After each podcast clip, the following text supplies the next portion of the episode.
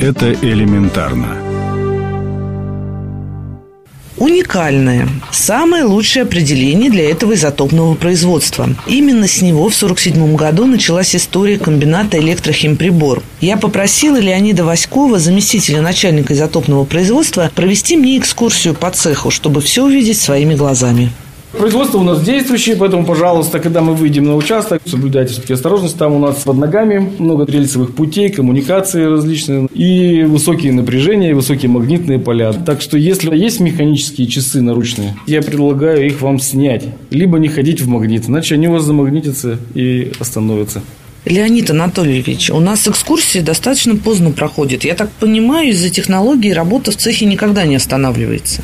Да, цех работает круглосуточно, три смены. То есть мы приступили к разделению изотопов урана в январе и круглосуточно будем его делить с одной остановкой на майские праздники до лета этого года, потому что технология очень сложная, затратная. А сколько за это время накапливается изотопа в одном приемнике? Месяц круглосуточной работы, несколько грамм только целевого изотопа получается. Причем, если кто-то из операторов или технология пойдет не так, то весь труд месячный может пойти, так скажем, с марком. Ничего себе условия. То есть удалось мне донести сложность, да? На сто процентов. А сколько же нужно времени сотруднику, чтобы освоиться и чтобы не совершить ошибки и работу месячную всего цеха не запороть? По моим оценкам, я так думаю, лет пять надо, чтобы человек уже уверенно себя чувствовал и столкнулся со всеми сложными ситуациями. Ну, конечно. Сейчас мы пойдем на установку, а вы ее сейчас увидите.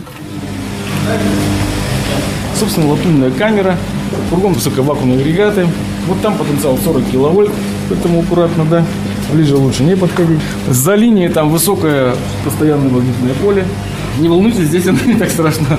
Вот, и, собственно, там сейчас идет процесс разделения. Вот девушки-операторы отсюда, с пульта, посредством приборов, ведут этот процесс. А почему именно женщина занимается этой работой? Наверное, терпение, ну, есть и мужчины, но терпение больше, наверное, у женщины, я так понимаю. Здесь же надо круглосуточная, достаточно рутинная работа. Ну, и аналитические способности тоже должны быть, да, надо все это представлять, так скажем, не в геометрии, а даже не в физике, да. Я тогда, с вашего позволения, пообщаюсь с оператором. Здравствуйте, представьтесь, пожалуйста. Оператор Наталья. Наталья, мне показалось, что достаточно однообразная работа операторов, не отрываясь следить за приборами. Не надоедает каждый день одно и то же? Ну, здесь всегда все по-разному. Вроде бы одно и то же, но всегда все по-разному. Здесь нам постоянно надо следить за процессом, чтобы, чтобы, это, ничего чтобы не... все было в порядке, чтобы вот именно было так, как надо. Это очень интересная работа. А не обижает вас, что на комбинате этот цех вспомогательное производство, а все лавры, так скажем, достаются оборонке? У нас мирный атом, мы очень гордимся этим. Вы знаете, что у нас, кстати, вот изотопы идут и для лечения онкологии. Сейчас вот говорят, что да, что-то с космосом будет связано. Спасибо. Ну что, продолжим экскурсию? Вот то, что вы видите слева и справа, и выше на шестом этаже видно, да? Это тороидальный магнит, тороид. Это, собственно, сердечник, по которому замыкается магнитное поле.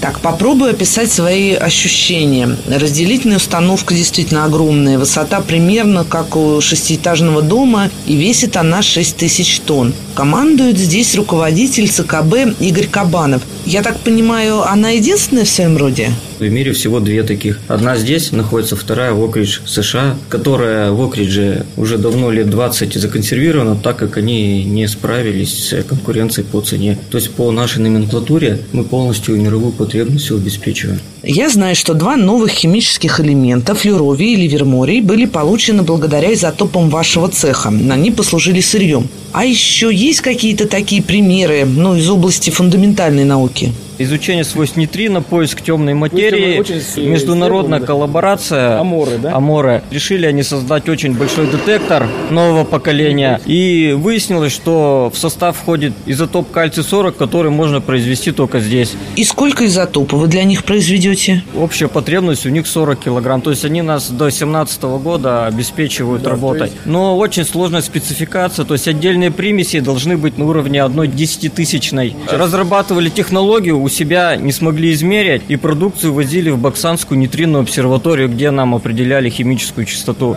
И где-то с шестого раза наша технология удовлетворила корейцев. Ну, частоту с сырья диктовали они. Но раз только вы можете предлагать вот изотопы эти на рынок, цены диктуете вы? Была встреча с корейцами, мы обсуждали цену, они сказали в конце, почему изотопы только производят в России, да, и да, даже да. поторговать нельзя. Да, они бы с удовольствием поискали пути обхода, но не могут, вынуждены с нами сотрудничать. Получается, что с финансами нет проблем. В свое время, когда был на подъеме Италии, да, двести третий, продажи доходили до восьми миллионов долларов в год. Тяжелые девяностые годы ядерный оборонный комплекс, комбината ХП финансировался за счет продаж от продажи изотопов.